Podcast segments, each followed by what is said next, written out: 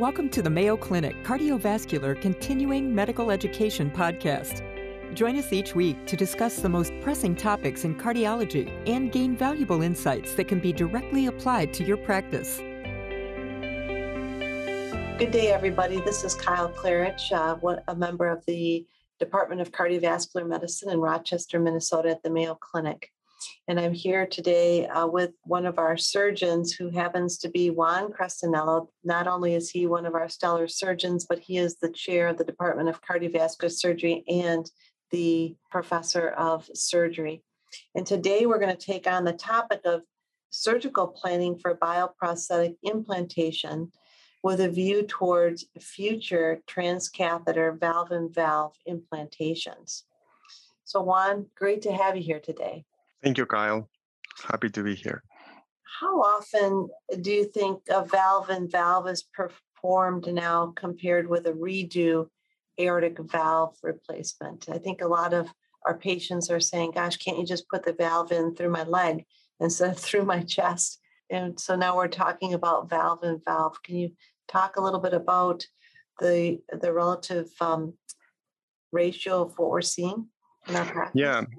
So T A V R has really revolutionized the treatment of uh, aortic stenosis, both native aortic valve stenosis as well as uh, prosthetic uh, aortic valve stenosis. And nowadays, for both native aortic valve stenosis and for prosthetic aortic valve stenosis, T A V R is the is the most popular treatment. Just to give you an example, in, in twenty nineteen, there were around uh, two thousand redo aortic valve replacements done in the country and around uh, four thousand valve in, valve in valves for um, aortic prosthesis uh, deterioration. So it's uh, twice as common as a surgical aortic valve replacement.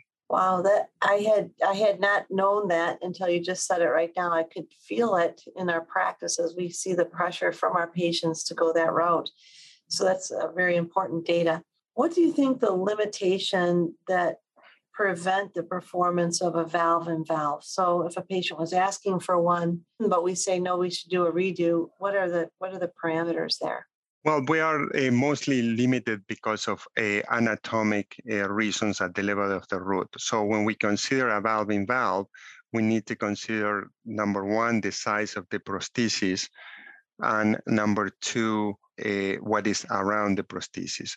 So in terms of the size of the prosthesis, we doing a valve-in-valve, we place an, a new uh, a T A V R valve inside that valve. So if that valve is smaller to start with, then we're going to have to place a smaller valve, and that will lead to elevated gradient. So that's one of the limitations that can be, to a, to a certain degree, alleviated by fracturing the stent of the aortic prosthesis, but that's not possible for everybody. That's one consideration.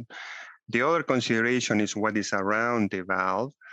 As you know, around the aortic root, uh, there are the coronary arteries, the sinuses of Valsalva, and the displacement of the leaflets of the old bioprosthesis can lead to occlusion of the coronary arteries, either by directly Uh, obstructing the ocean of the coronary arteries or by compromising the inflow of blood into the sinuses of Valsalva.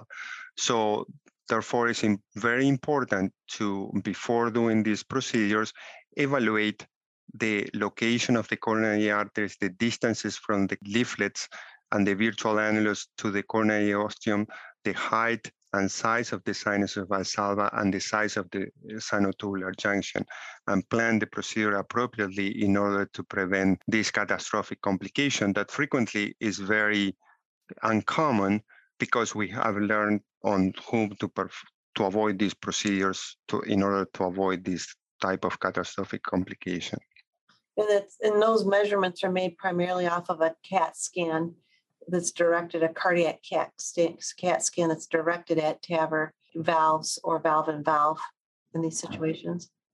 Yes, you're correct. So we uh, every patient who is being considered for a valve in valve get a what we call a T A V R C T, which is a cardiac C T angiogram, which is gated, uh, we do very sophisticated measurements of the size of the valve, the simulation of the deployment of the uh, T A V R prosthesis and the distances between the virtual annulus and the ocean of the coronary arteries, as well as the sizes of the sinuses of Valsalva, the sinotubular junction size, the height of the coronary arteries, and the height of the sinotubular junction. So all these measures help us to determine the risk of coronary obstruction. And what is the average risk of that? Or, or do we just completely avoid it because we know that we don't even try it in patients that would be at risk? Well, patients who are at risk of coronary uh, obstruction, uh, it depends wh- uh, what the overall situation of the patient is. If the patient is a, is a relatively acceptable surgical risk, can be considered for, for surgery. Otherwise, other measures like a, a basilica procedure, which is a laceration of the leaflets of the aortic uh, valve prosthesis, that allows for the placement of a valve in valve and decrease the risk of a coronary uh, obstruction. Okay, well, that's good to know. Those are very sophisticated measurements and sophisticated risk-benefit discussions that we have to have with our patients each time. You know, I think you already touched on this slightly, but is what is the risk of the patient prostheses mismatch when you do place, you know, a valve inside another valve? Well, as you as you probably know, the majority, uh, about seventy-five percent of the patients who have uh, aortic valve replacement, uh, surgical aortic valve replacement, get a valve that is twenty-three millimeter or smaller. As a consequence of that, just to start with, about the seventy percent or so of the patients already have some degree of patient prosthesis mismatch. That means that the gradient across the aortic prosthesis is already elevated. So by placing a valve inside the valve, the gradient is going to be even higher. Although we remove the, the aortic stenosis, the baseline size is, is uh, already small. It's, it's going to be Uh, higher. So in, in the, it's not uncommon to have some degree of patient prosthesis mismatch in uh, the valve-in-valve procedures. And in, in general, the mean gradients in the aortic prosthesis after doing the valve-in-valve are around twenty millimeters of mercury or so, compared to the single digits on T A V R or surgical prosthesis. So pretty much everyone will have a little bit of patient of, of increased gradient and maybe some patient prosthesis mismatch, but it wouldn't be necessarily limiting their overall um, ability to get the procedure. No, and that that's why it's important when we see a young patient on whom we are um, we promise that we're going to do a valve in valve in the future, or or we suggest that to choose a tissue valve because of the possibility of valve-by-valve in the future, to place a large valve to avoid this problem in the in the future. And are there certain things at the time of the original A V R in a younger patient that would be getting a prosthesis in their fifth or fourth decade that would that you would do to allow the valve-in-valve in the future? Yes, certainly. Number one is to place the largest valve that we can place. And if we cannot place at least a twenty-three millimeter valve, we normally perform a root enlargement.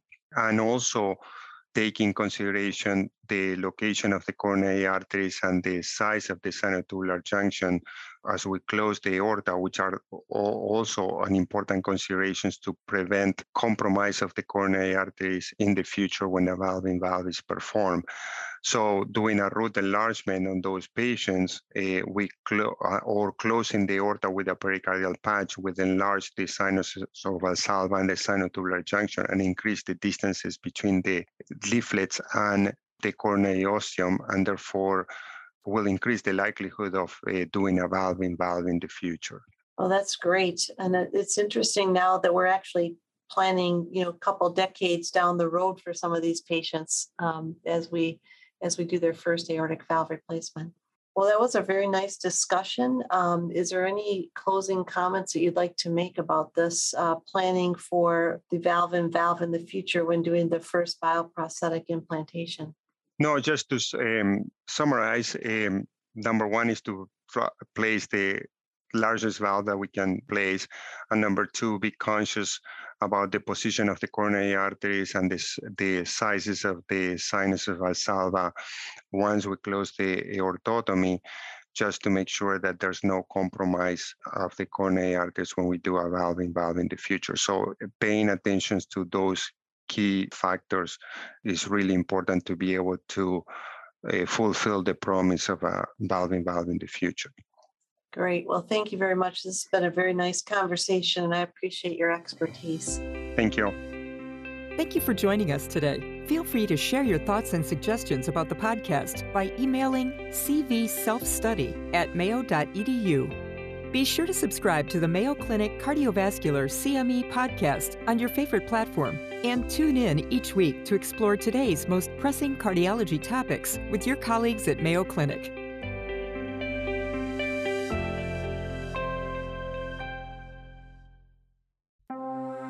This has been a Mayo Clinic podcast.